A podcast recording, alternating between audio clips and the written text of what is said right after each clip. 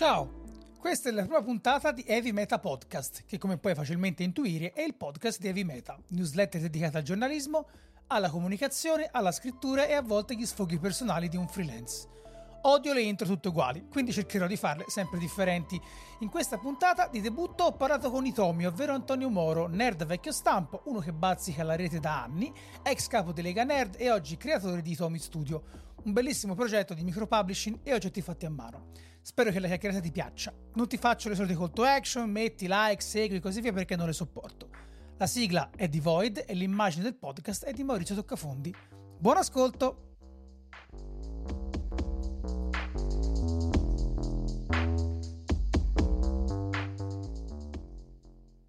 Cominciamo. Io ero partito con l'intervista bomba, con la domanda di una violenza rara. Normalmente nelle interviste si parte piano, si mette a proprio agio l'interlocutore, però conoscendo insomma il fatto che te sei una persona che non le manda a dir dietro, non l'ha mai, non l'hai mai, insomma, molto diretto, sono partito subito, subito tranquillo con questa domanda che era, partiamo senza fronzoli, i siti di informazione pop sono morti o sono morenti? E chi li ha ammazzati? Così, partiamo leggeri secondo te.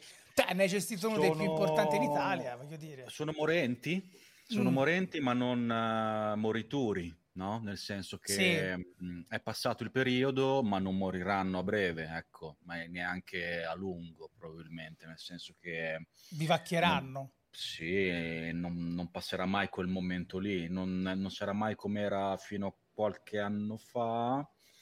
Eh, ovviamente io parlo di uh, qualità e non di quantità, oh, no? nel senso che i numeri sono ancora ottimi per praticamente tutti i grandi portali, quindi non è che um, cioè, solamente noi fighette stiamo qua a um, predicare qualità. la qualità e rompere i coglioni, in realtà chi, chi giustamente ci fa sopra un business uh, sorride, no? nel senso sì. cazzi e, e, hanno perfettamente ragione perché comunque tengono in piedi società con decine di dipendenti che non avrebbero nessuna alternativa mh, di monetizzazione se non, che, se non le, le strategie che sono venute fuori negli ultimi anni che sono la una delle cause principali de- della, della, della, loro moriturità, non so, so come dire, ecco. No, no esatto, però... diciamo anche dell'impoverimento generale. Sì, però quello, anche quello è un percepito unicamente da noi, sì. della, nostra, della, nostra, bolla, no? Della nostra, Sono d'accordo. Mh, mm, anche lì l'uomo della strada, sti gran cazzi, non ne frega niente proprio. No, infatti io eh... a volte mi faccio delle gran seghe mentali su, no, però i sì. siti dovrebbero avere delle cose, degli articoli belli poi vai a guardare che normalmente fruisce le news eh. e lo fa spesso con lo swipe della sezione news di, di Google dal telefono, che sono una raccolta di roba terrificante. non so se la ci sì, no, caso. Ne ho già parlato tante volte, anche tu ne, ne hai parlato sì, come? Questo, eh, per cui siamo sicuramente sul pezzo su questo nella, nella classifica della, della, della lamentela mondiale, no? siamo campioni, del, campioni del mondo proprio, però ehm, credo che ci sia comunque un fondo di c'è un fondo interessante a prescindere da mh, mm, fare le fighe e lamentarsi del, della qualità media dei, dei, siti di oggi, del fatto che certo. le news sono diventate il contenuto principale, quindi questi contenuti brevi, scritti male, inevitabilmente, perché comunque cioè, parliamo di, di, di, poveri editor pagati 2 euro a news che devono scrivere di 26 argomenti differenti, per cui lo fanno inevitabilmente male, e quindi news scritte male, scritte brevi scritte per Google, non per le persone, news e articoli in generale, poi eh, sì, sì, le, sì. tutto il mondo delle recensioni è la stessa merda in realtà. Mm, uh, Qualcuno ci mette un po' di passione nelle recensioni, però tendenzialmente infatti, no, le fai... Infatti, eh, mi stavo correggendo. No, no, però le fai sempre me... in un certo tempistica le recensioni, eh, perché sennò tanto non te le delle recensioni in particolare è che c'è assolutamente una, mm, diciamo all'interno del, dell'articolo c'è una seconda e terza parte che è personale, interessante, di qualità, ma l'introduzione, il finale, eccetera, sono sempre scritti per Google, sì. sono sempre scritti con quel formato lì, sono sempre, escono al momento giusto, eh, ripetono quelle, quelle, quelle, keyword particolari. Io quella, tutta quella roba lì è una roba che a me mi manda giù di testa. Sì, no, infatti. Più, mh, ho proprio sbroccato io su quello. Capito? Infatti, per me la, il grande nemico è la SEO. Io lo dico serenamente: eh, la SEO è il grande nemico. Ma Google in generale, purtroppo, è stato. Cioè, in questo momento di internet, in questo momento storico di internet, Google è veramente un limite. Cioè, che è paradossale da dire. Sì. Eh. Perché una volta, è, cioè, tu, però... tu, tu, come me hai vissuto l'internet, una volta addirittura te parti dalle BBS. Eh sì, cioè, non, a, a, me manca molto quello perché mi rendo conto che in questo momento eh, è vero che c'è ovviamente molta più gente su internet. Certo. Eh, e quindi bene, eh, assolutamente bene, cioè la popolarizzazione di queste robe qua per me è super positiva. Sì, sì, sì. Però eh, nonostante ci siano gli stessi meccanismi che c'erano alla fine degli anni 90 quando tutta sta baracca è cominciata, eh, cioè il fatto che ognuno vive dentro la propria bolla che può essere più o meno grande, no? ma che comunque è una bolla che rispecchia i propri interessi, le, le proprie conoscenze, eccetera, per cui questa replica virtuale allargata del, del, del mondo reale c'è su internet e ora come, come, c'era allora, però il problema che vedo io da ve- eh, vecchio brontolone è che le bolle di oggi sono... Uh, come dire, sono molto guidate, no? non sono sì. più personali come erano una volta, tutto qua.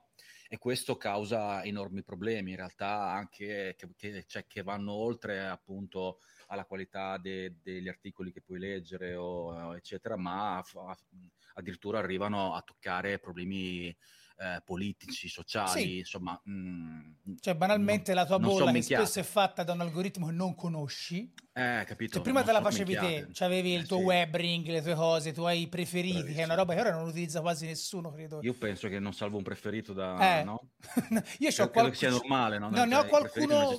Sì, no, ne ho qualcuno per lavoro. Ce l'hai in barra però, ce l'hai in sì, barra. Sì, ce l'ho in barra, sì, sì, da certo. qualcuno però per lavoro. Famo... il menu preferiti tu lo apri. Cioè no, mai. Una volta c'avevi... Tanto è interessante perché questo ci ricorda anche come ragionavamo una volta e come mm. eh, si ragiona oggi. Leggevo per esempio che noi che abbiamo cominciato con i computer di una volta ragioniamo ancora file, cartelle, schedari. Eh, Chi oggi trova un, comunque, a, insomma, se si approccia o a un telefono o a un computer, ragiona come se fosse un secchio in mm. cui butti tutto perché tanto il, il, il, il, sistema che cerchi è talmente efficiente che ti trova quello che vuole senza che tu debba per forza ricordarti dove hai messo la cartella con le immagini, la cartella con i eh, documenti eh certo, e così giusto. via. E probabilmente anche internet fanno così. No, la cosa interessante è che sono d'accordissimo con te, mi manca a me onestamente l'internet del passaparola. Non era efficiente, per carità, no, però aveva... Merda, era. era una merda su molte cose però aveva una, una capacità relazionale interessante. Infatti l'ho ritrovata molto nel mondo di Substack e nelle newsletter. No, che sarà no, una bolla che esplode, probabilmente anche questa, però. No, cioè, non so se era meglio o peggio, in realtà, eh, era peggio in realtà, cioè, sotto, sotto tutti gli aspetti. Allora, era peggio, che... eh sì, però era cioè, meglio. Era peggio, per... Lorenz, perché, perché sì, era peggio. Era peggio cioè, perché. Cioè, qui parla la nostalgia in realtà. Sì, cioè, era, era, peggio perché era, era meno efficiente, eh, perché l'internet che hai adesso ha dei servizi che eh, anche era, disegnavi. Era, era tutto peggio. Quello, quello, quello, che spaventa me è quello che dicevo prima, cioè il fatto che c'è stata... Mh, mm, cioè, le famose bolle di cui, di cui, parlavo prima sono molte meno e molto più grandi, no? Invece che tante piccole. Eh, sono... Era meglio dal punto di vista relazionale, banalmente perché tu potevi veramente sfruttare il passaparola. Sì. Perché era un passaparola più... che arrivava diretto da, da una persona Oggi sì, cioè, ti costringeva a ricercare, invece in questo momento, cioè in questo momento già, già, da tanti anni, internet non è più. Però veramente stiamo facendo, stiamo facendo proprio discorsi da, da vecchi. Da, Madonna, da, da, boomer di merda. Comunque, eh, però è vero ehm... che fondamentalmente, cioè, secondo me il problema non è tanto che internet è peggiorato, è che è crollata l'utopia dei social network. Mm, sì, no, tra l'altro i social network in realtà hanno sostituito internet da un certo punto. Eh, cioè, sì. Se tu chiedi all'uomo della strada um, Facebook, internet, esatto. è, è, è l'app capito? Eh, come fino a qualche anno fa ridevamo del fatto che la gente pensava che internet fosse Google, no? Cioè che andava sì, sì, Google, sì, no? Cioè, no, aspetta, c'è altra roba.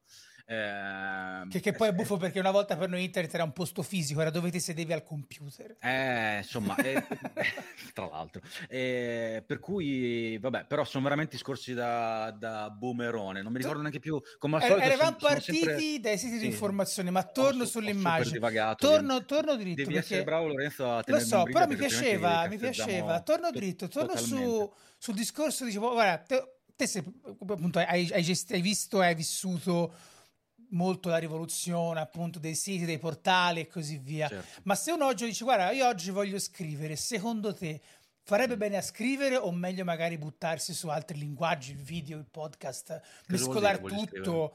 Voglio scrivere, voglio vivere di scrittura, voglio aprirmi il blog, voglio diventare uno che scrive su internet. Secondo te è una cosa che ha ancora senso? Perché la domanda è importante. No, non ha, ma non aveva senso neanche dieci anni fa, in realtà. Cioè, Infatti, quando ho cominciato no, cioè, io. No, non, non, ehm, cioè, dire voglio scrivere basta non significa un cazzo, secondo me. Cioè, devi, devi saper fare un miliardo di cose adesso e devi, devi essere... Cioè, la, la, famosa creator economy è quello.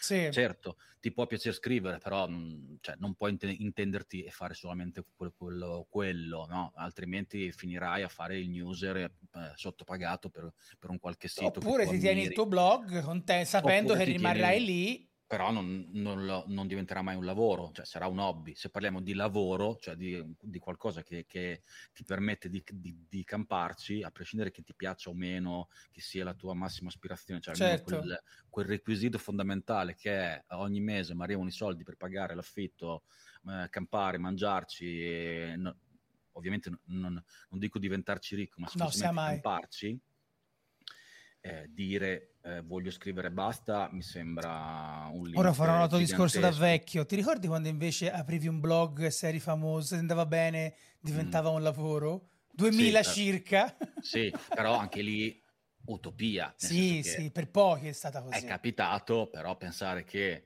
basta aprire un blog per poi fare quella roba lì. No, no, no, no ma infatti um, è il grande, la grande fregatura della creatori economy è quella, cioè eh, farti credere che effettivamente tu hai, che tu hai la possibilità, che invece hai la stessa possibilità di un bambino che gioca alla scuola calcio di andare in Serie A, cioè questa è una cosa che non ti dicono secondo me. Cioè, sì, no, cioè, beh, però io penso che sia così un po' in tutte le robe, sì, no? Nel senso, sì, sì, poi dopo è chiaro che ci sono mestieri o lavori che sono più, diciamo, approcciabili, semplici, eccetera, di altri. Tra l'altro parlavi della creator economy, secondo te regge o bolla? Beh, regge. Regge? Regge, regge ancora un po', 5 cioè, anni, 10 anni? Gli astri si stanno allineando sempre di più, secondo me. Quello è un, è un filone che per chi ha qualche talento ed è, riesce a, mm, diciamo, a, a, a concretizzarlo, eh, è una professione che funziona, che andrà avanti, finalmente anche un minimo re- regolamentato da un punto di vista, diciamo, sì. legale, amministrativo, tutti gli strumenti online, le famose stelle che stanno allineando, per me sono quelle, cioè ci sono talmente tanti strumenti e tool online che ti aiutano in tutti gli aspetti di qualunque cosa tu, uh, tu voglia affrontare da quel punto di vista che veramente basta, tra virgolette, basta ovviamente, sì, basta esatto. avere qual- qualche talento e metterlo in pratica e cominciare a imparare cose e a farle. Eh, cioè, a me soltanto cui... le app che ti mettono i sottotitoli fatti bene. Ce n'è un'infinità. un'infinità. E ormai la viaggiano veramente con una, prof... con una, precisione incredibile anche con l'italiano. Non ci sono eh? più scuse su quello proprio. Non no, esatto. Proprio... Produrre oggi c'è... è veramente il minimo. Non c'è nessuna scusa. Tutto quello che riguarda il creare online è, per me in questo momento è veramente incredibile ed è cioè io... E dà la possibilità veramente a tutti di metterci e provare, eccetera. Ed è il, bello di internet. Sì, sì, sì. Che io l'altro giorno guardavo, cioè, guardavo, ho due, due bus, due, due, diciamo, di quelle pouch per organizzare sì. la roba. Tra l'altro, prese grazie al tuo gruppo Telegram, perché che è un ah, gruppo chiaro. pericolosissimo. perché si trova, poi dopo ne parliamo. Ehm, dove fondamentalmente ci sono due microfoni, cavalletto, due tre cose. Fondamentalmente avevi uno studio di registrazione eh sì. per far tutto in una bustina che io mi porto in giro se devo fare delle robe. Cioè, eh, da quel punto di vista è chiaro che con un minimo di disponibilità economica, ma non parliamo di neanche 10.000 euro, neanche, se, se, va bene il telefono, due microfoni, 1.000 euro so, di investimento, te veramente fai, fai, veramente di tutto, quindi sono d'accordo con te. Io pro- no, sono proprio convinto che sì, sì, ma, ma, è giusto che, che lo facciano sì, tutti sì, sì, è giusto che eh, si ritorni allo stesso discorso che facciamo prima, cioè sì, eh, chiaramente devi avere qualche talento, ma non è che basta no. semplicemente saper scrivere o saper fare qualcosa, eh, ma è giusto così. E sì, sono molto convinto che rimarrà e che sia la giusta evoluzione di quello che abbiamo visto finora, in realtà, perché se ci pensi, soprattutto nel nostro campo, che diciamo che è l'editoria online, no? sì, l'informazione, il portare contenuti che possono essere poi diciamo di diverso tipo, però il senso è quello lì. Eh, siamo partiti creando blog amatoriali semplicemente perché ci, perché ci piaceva farlo, certo. nessun, almeno io, ma anche tu, eh, sì, sì, sì, senza nessuna pretesa di camparci, eccetera. quei blog lì sono evoluti in delle aziende o comunque in qualcosa che è diventato qualcos'altro ehm, e adesso si, si, sta ritornando un po' indietro, nel senso che è, è tornato attualissimo l'importanza di metterci la faccia del, del, del, sì, del testimonial di se stessi, no? cioè il creator o l'influencer, se lo vuoi chiamare influencer, che è un termine... Non si usa più perché fa brutto. Fortunatamente non si usa più, ma, ma semplicemente perché, ma, ma, anche questo è stato detto mille volte, ma comunque cioè, essere influencer è, una conseguenza di essere creator. Non, sì, tutti sono creator, non, non, non tutti sono influencer, eh. esatto. No, cioè semplicemente sei un creator, se hai un buon seguito e quel seguito si fida di te, sarai in grado di influenzarlo e quindi diventerai influencer. Ma comunque, a parte questo, eh, è molto bello secondo me.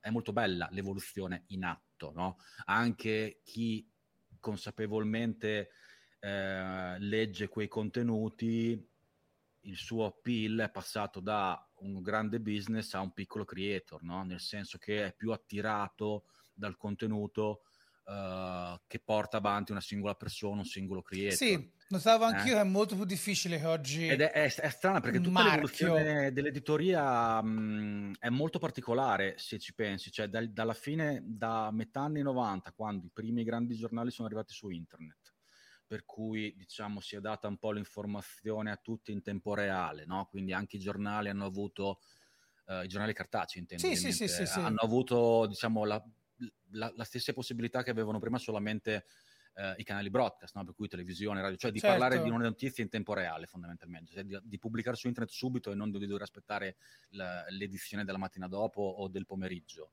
Uh, per poi passare ai mm, primi blog indipendenti, che inevitabilmente all'epoca godevano di una, di una, credibilità maggiore semplicemente perché erano su internet, no? Certo.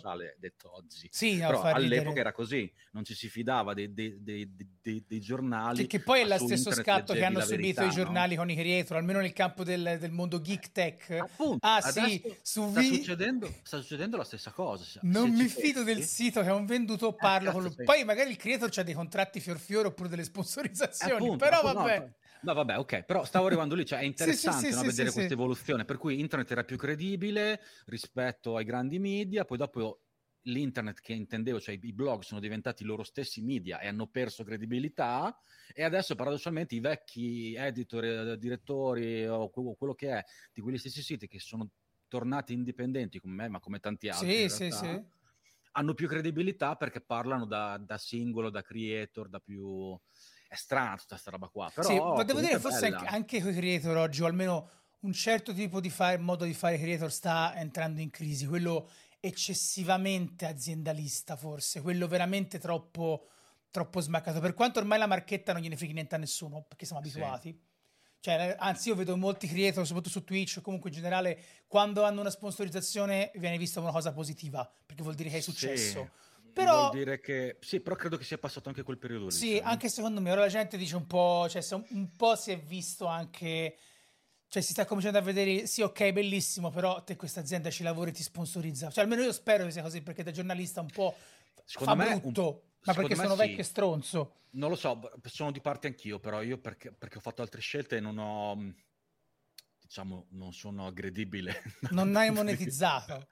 non, ho, non, ho, mai, cioè, no, sì, l'ho fatto in passato, sì. eh, anche fino a tempi recenti, nel senso, ho sempre fatto sponsorizzate, spons- cioè, insomma, mh, mm, eh, articoli mandati, eccetera, eccetera, ma mai ovviamente recensioni pagate, però, insomma, mi sono fatto pagare anch'io dalle aziende, ci mancherebbe. Ah, però adesso ho la fortuna che vendendo, vendendo, unicamente i miei prodotti posso dire di no a... Mh, mm, a queste cose qua. Sì, perché e... poi la colpa in fondo non è neanche delle persone in un sistema capitalistico cercano di campare, come eh dicevamo no, certo. prima, cioè che ti mette nessuna azienda dice chiudo baracca o faccio le news sceme? Faccio no, le news no, sceme. No, è quello di cui parlavamo prima. Eh, sì, sì, sì, sì, sì. Non è che non è che serve una legge per vietare sta roba, cioè, cioè no, semplicemente possiamo lamentarci del fatto, ma ehm, quella, quell'industria lì funziona così in questo momento, ma non neanche per colpa sua, per colpa di Google, proprio, sì, de- sì, de- sì, sì. proprio senza problemi. Ecco, per colpa te... di come funziona Google e l'indicizzazione, la SEO, Google News e tutto quello che, che ci gira. Una cosa e, a cui non so mai rispondere, sì, ovviamente. chiaro, Facebook, i social, Instagram, esatto, TikTok, esatto, che c'hai esatto. algoritmi ormai gestiti internamente. Um, la domanda che, fa, che, mi faccio spesso e che faccio in giro è che non ho mai una risposta onest- onesta e sincera o comunque univoca. Ma il pubblico in parte non è anche responsabile mm. della eh, situazione? Uh, Perché per me, ok, gli algoritmi lo sono in maniera clamorosa. I siti che decidono cosa farti vedere ovviamente sono parte del contesto, però anche se vogliamo anche il pubblico se ne è parlato tantissimo in questi periodi con gli youtuber no trash sì. che fanno le challenge detto, sì ok va bene però la gente li guarda cioè a tutti piace guardare una cazzata alla fine sì ma, ma non è quello il punto però sì. non per me cioè, non, non, c'entra un cazzo proprio cioè, noi siamo collegati a internet cioè, abbiamo la possibilità di vedere e di leggere o di sentire una quantità di contenuti mostruosa è una varietà che è mostruosa um, il pubblico uh, il pubblico così, che, che, non significa un cazzo. No, infatti. Però vabbè, diciamo l'uomo della strada, no? Comunque il pubblico medio eh, legge, guarda mh, mm, quello che ha di fronte al piatto, fondamentalmente. Per cui mh, mm, cioè, era così è... anche quando c'era la televisione, in fondo, eh, quindi non appunto. è che gli puoi... Non è, non è, né abituato né predisposto e mai, e mai, lo sarà il pubblico generalista ad andare a cercarsi contenuti che, che potrebbero piacergli, eccetera. Quello è un mood, è un, diciamo, è un, non un mood, un, un, un, modo di agire che è proprio di altre persone, cioè è proprio dei, dei, dei nerd, delle persone curiose, non, que, quello fanno. Però la, la, gente comune semplicemente mangia quello che ha in faccia, tutto lì. Quindi sì. ha installato Facebook, mangia Facebook, installato quello che è, mangia quello, per loro quella lì è internet, quindi il problema mh, mm, è l'offerta, non è certo il pubblico. Cioè, Comunque io mi rendo conto di essere un pessimo un problema, intervistatore eh. perché abbiamo iniziato a chiacchierare e io non ti ho neanche presentato, nel senso non ho neanche detto chi sei, cioè do per scontato che le persone lo sappiano, me ne sono reso così, conto adesso. Spero che tu non metterai nessuna intro del cazzo quei 10 minuti, non sopporto i podcast in cui cioè, ci vogliono 10 minuti. Ah, quelli, quelli che hanno tipo il super... In... Io sai, ecco, infatti nei podcast a volte pur capendo il bisogno di fare brand quelli che devono sempre darti la stessa chiusura e la stessa, e la stessa intro. Fallo, questo è un podcast scritto da... no, tranquillo, ma la si sente poco, ma non ti preoccupare. qualcosa in sottofondo. Ma va là. No, va. no, quello lì è, beh, bisogna, dovete smettere tutti, amici creator, tutti quanti. Che fanno al sempre... canale YouTube, dovete smettere tutti di questa roba, ho smesso anch'io. Eh, io, io sai le call to action non le seguo mai, ma come tipo quelle fanno, quelle che fanno l'ultima slide di Instagram, segui, metti like, condividi, oh, da retta, cioè nel eh, senso basta. Allora, in certi ambiti hanno ancora senso. Sì, per carità. Uh, cioè queste proprio sono le regole del sì, sì, corso, sì, il corso per creator, no? Prima Metti regola, mi raccomando, ricorda alla gente di iscriversi al canale. E, ehm, però in certi ambiti no, cioè YouTube per esempio lì è proprio mortale per quanto mi riguarda. No, cioè, infatti. Cioè, fate ridere, ragazzi, perdete 5 minuti a dirmi chiaro. Comunque, per chi non lo sapesse, i tomi, chiamiamolo direttamente col nick come si usava una volta, senza neanche i nomi, perché noi veniamo da un mondo senza nomi. Quando su internet ti ricordi che non mettevi mai il tuo nome, era matti mettere il nome su internet, non l'avresti mai fatto, non l'avresti veramente mai fatto. Comunque, Antonio Moro, l'uomo dietro Lega Nerd e oggi, per me, dicevo, uomo rinascimentale perché sì, di multiforme ingegno veramente. Se lo seguite lo vedrete che cioè, è capace di uh, intagliare il legno, la pelle, però anche di fare un sito internet, grafica, web design, scrivere.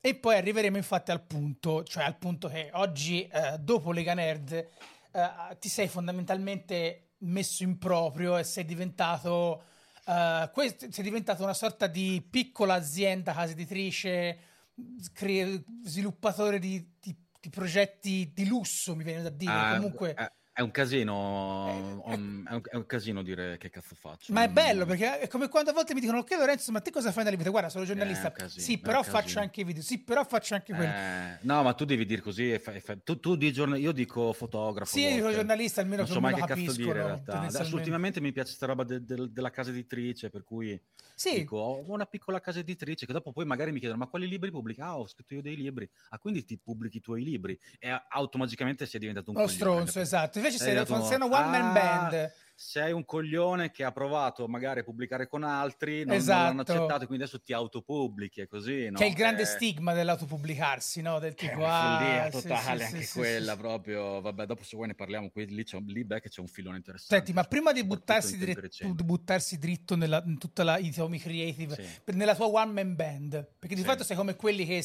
suonano il, la tastiera, la chitarra, le voci, tutto e poi fai il pezzo. la domanda è, e te l'avranno fatta in mille, ti manca Lega mm. Nerd?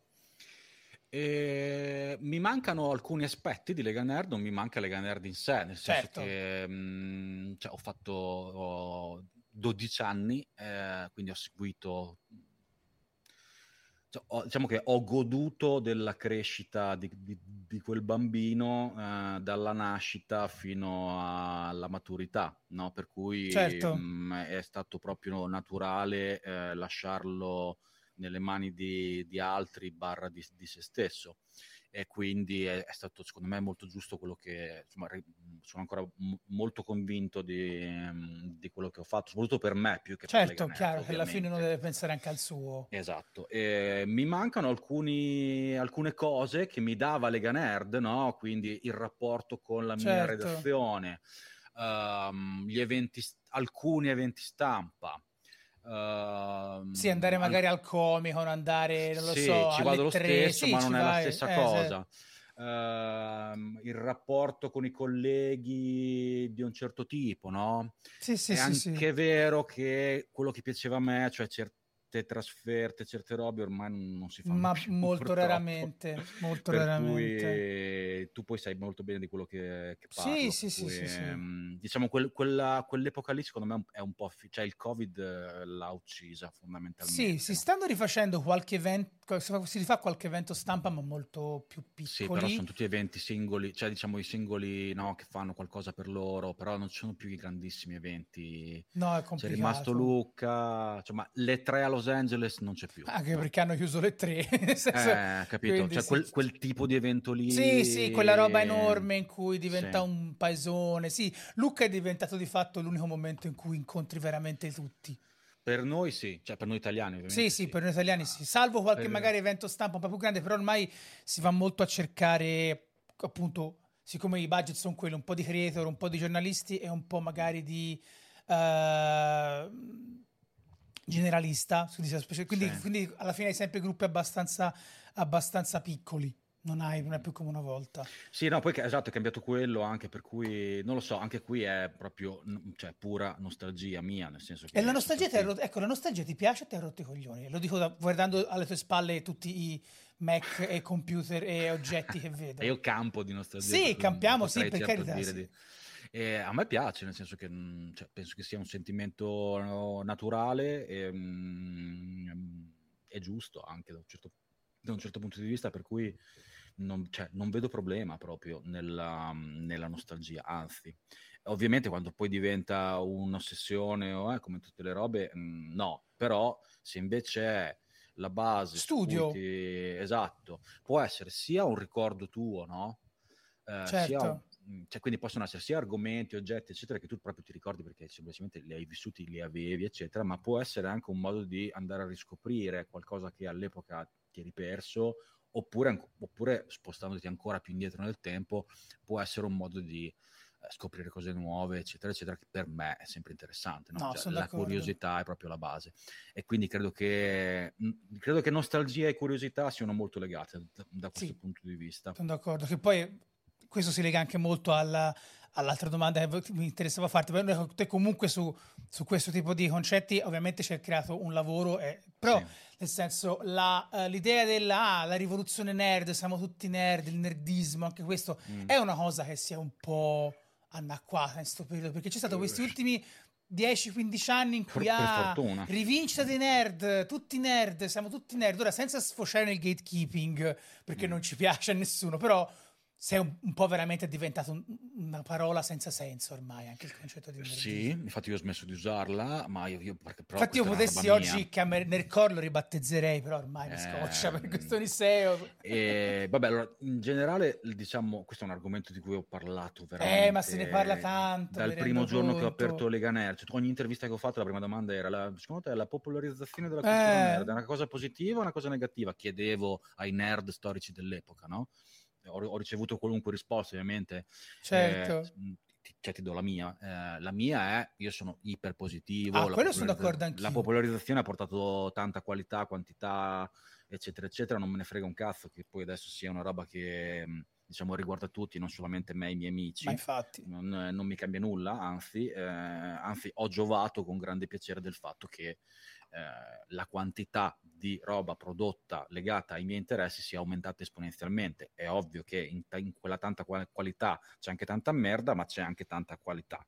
Uh, per cui insomma uh, per me non è un problema, anzi è super um, positivo. In questo momento finalmente è passata diciamo la moda, tra virgolette, no? cioè nel fa- il fatto, gli ultimi dieci anni diciamo. Cioè sì. da, uh, 2011-2021, no? da, da, The Big Bang Theory fino alla pandemia, eh, quello lì è stato un periodo dove non dico che i nerd andavano di moda perché non è così, però Uh, C'è stata un'apertura c- fortissima su un sacco di temi. Sì. E tra l'altro mh, con le peggiori stereotipa- stereotipati- stereotipizzazioni. Esatto, esatto. Eh, per cui no, l'occhiale rotto e tutte queste robe qua è molto fastidioso. Sì. Eh, però mh, comunque in generale se guardi diciamo il risultato, il risultato molto positivo. E tra l'altro un'altra cosa che mi piace dire è che non è eh, una cosa che è arrivata grazie ad altri, ma è arrivata grazie a noi. Cioè, mi spiego, eh, non è che qualcun altro ha deciso che nerd era bello. Sono i nerd che sono diventati talmente importanti eh, e fondamentali. La categoria merceologica società. sono diventate importanti. Diciamoci la verità, secondo me qui si parla di cultura nerd, ma molto spesso la cultura geek è che da noi non c'è quella separazione. No, non c'è proprio geek, da noi è un termine Cioè, da noi usato. geek non si usa, però chi, il geek di fatto è quello chi, che è proprio... Chi lo usa, lo eh. usa male e dice geek, io di, ogni volta mi, mi, si addrizzano i peli su, sulle braccia. Eh, no, da noi è, è tutto da quello. nerd. Che tra l'altro nerd, eh, cioè, è un termine che non è conosciuto però. Cioè, noi facciamo finta che sia conosciuto, ma se fermi uno per strada e gli dici cos'è un nerd? Sì, ti viene in mente magari no. uno che sta chiuso in casa e basta. No, neanche. neanche. È proprio la gente non sa di che cazzo stai parlando. Cioè, non noi siamo troppo. il problema, in effetti. Eh, perché sei dentro. La... Siamo troppo dentro nella bolla. Alla siamo... nostra bolla. Siamo troppo nella bolla. Diamo, diamo, per scontato questa roba qua, ma cioè, la gente non sa cosa vuol dire nerd. Anche se sono vent'anni che si parla di nerd, io ogni volta che parlo del mio lavoro già faccio fatica a dire che cazzo faccio. Se poi comincio a dire che faccio, scrivo uh, libri e, e, e, faccio prodotti per nerd, buonanotte. Cioè, sì, cosa? è vero. È vero, è vero. Cioè, che poi ecco, e qui andiamo solo al smesso, cuore. Io, ho smesso proprio di usarlo il termine nerd, appunto, quello che ti dicevo prima. Io, io, io parlo in generale di, di persone curiose. Sì, mio, sì. Um, che poi ecco, è la definizione giusta. Quando tempo fa mi chiesero, ok, ma perché geek? Proprio perché il geek è una persona appassionata che ti dice quello che gli piace esatto. e si espone. Per me il nerd, e qui arriviamo a te, è sempre stata più una persona che ha innanzitutto al di là dello studio, che magari giustamente geek ce l'ha, c'è della passione, fandom, conosco tutta la lore di Star Wars, so dirti chi cazzo è il tizio là. Il nerd ha una forte componente, oltre che interiore, mm. anche di creazione. Cioè, nel senso, per me il nerd non è solo quello che gioca a Dungeons and Dragons, è quello che si è fatto la, la, tipo, tutta la sua avventura, il regolamento le, suo, le, le, le homebrew, esatto. Il eh, nerd certo. non è quello solo che ama i videogiochi, ma magari se l'è pure fatti o se ha studiato una roba. Ah, non secondo me, secondo me il nerd ha una componente di creazione che va al di là della passione. Quindi per... non è solo, diciamo, un otaku, ma è anche un, sì, un cioè, creator, cioè, no? Sì, per me il nerd è quello che non solo ama i fumetti, ma si è pure fatto tutta la sua personale storia da ragazzino si dipingeva Ci stare, se i, vuoi... i suoi personaggi. Per me nerd, cioè è molto più nerd quello che fai te magari con una stampante, con una incisora laser mm, di studio di essere dietro. un mega esperto di Attack on Titan. Sì, sì ho capito cosa vuoi dire. Secondo eh, me beh, questa sì, cosa qua potrebbe essere. A questo non avevo. Cioè, mai... se te guardi nerd come li conoscevamo una volta, erano quelli che si studiavano in computer. Sì. Eh, si studiavano un computer e si creavano un programma, un videogioco, una roba così. Certo, certo. Eh, quello per me era il Wozniak. Wozniak sì. il nerd. Hai ragione. Eh, eh, sì, sì, un po' così. Dopo c'è si Poi ci sono, più o meno creativi, sono, più o meno sì, no? Delle, cioè, diciamo, eh, sì, ci sono delle zone, delle zone di ombra, comunque esatto, delle zone... Può, può, sfociare poi anche in base al talento che ai sì, diversi certo. talenti che può avere uno. Però il punto comune, io quello, quello, che dico da diversi anni appunto è questa roba qua, che cioè, per me il nerd è semplicemente una persona molto curiosa sì. che diciamo, incanala la, la sua curiosità in, in, diversi interessi. Anche in modo malsano. Sì, però certo. anche, anche, in modo ossessivo, sì, ma, comunque, sì, sì, ma comunque giusto, nel senso che si sposa bene questa cosa qua con, uh, diciamo, diciamo il, il, mastering di qualcosa, no? È comunque, sì, sì, sì. Ha, ha, comunque molto senso. E, e, per cui io parlo di persone curiose. Per cui per me i Tommy Studio, quello che ho fondato è oggetti, ehm, libri, oggetti interessanti. Allora, dopo il discorso sui nerd, sui nerd che fanno e non fanno, Parliamo un po' appunto di Tommy Creative, che al momento è il tuo principale impiego dopo Lega Nerd e dopo altre, altre cose che hai avuto. Mi parlavi del fatto che tu hai dei cicli, diciamo, di circa dieci anni di. Sì, di più idee. o meno, ma di- credo che sia un caso, non è che no, magicamente no, normale, al eh? decimo anno strippo, però più o meno ho, ho, ho notato questa secondo cosa. Secondo me qua. non è strano, perché la gente, c'è, c'è, c'è, gente che cambia lavoro ogni cinque anni. Perché poi sì, si, secondo si, me ci sono molte persone che si possono riconoscere. Fondamentalmente io alla fine del, degli anni 90 ho iniziato facendo il, il web design, ero comunque si, si, chiamava all'epoca, adesso ormai non si usa più, comunque un, uh, facevo siti internet no? all'inizio de- del web, poi dopo um, l'ho, l'ho, fatto per, anche quello per una, de- una decina di anni, poi sono passato ai videogiochi, quindi ho aperto uno studio che sviluppava videogame e questo è durato fino alla prima, alla prima, parte di Lega Nerd, che i primi anni ovviamente non guadagnava nulla, la gente pensa certo. che basti, bastino sei mesi, ma a me mi ci sono voluti 5-6 anni, per cui mm, cioè, la costanza direi che è fondamentale.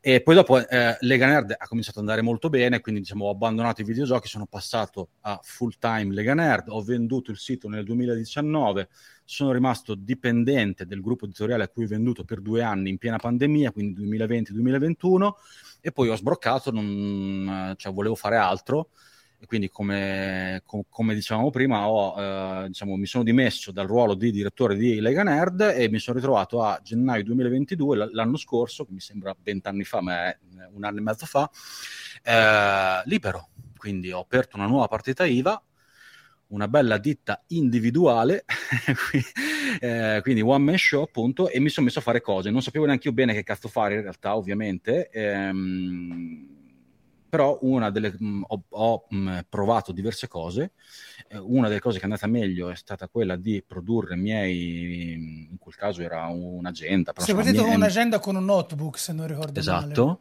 Eh, anche lì una roba che avevo fatto per me, che però poi ho scoperto che aveva senso stamparne almeno qualche centinaia, per cui ho detto vabbè, ma allora faccio anche le vendo le altre, no? eh, le ho messe in vendita e ha venduto molto e ho detto ok, allora magari c'è un business qui, nel senso Beh, comunque, cioè, potrei... comunque non è che una roba che nasceva nel vuoto, tu avevi comunque la tua community no, sviluppata nel tempo con MailTime, soprattutto assolutamente il tuo, il tuo no, prodotto no, video più seguito, credo MailTime. Esatto, allora io chiaramente opero su internet da vent'anni, eh, quindi ti sei fatto un nome. Mio, ho, ho, il mio seguito che sono sia mh, che si, si, concretizza sia in un seguito di fan, cioè comunque di gente che certo. mi segue, che apprezza quello che faccio a prescindere, che sia un podcast, un video, un prodotto, un libro, quello che è, e, ma soprattutto anche ho tutto il, il mio network di contatti, chiaramente, e di persone con cui lavoro da tantissimi anni in tutti quanti gli ambiti. Se c'è una cosa che, che eh, mi ha dato tantissimo Lega Nerd è il fatto che era era un finto, sito, ver- un,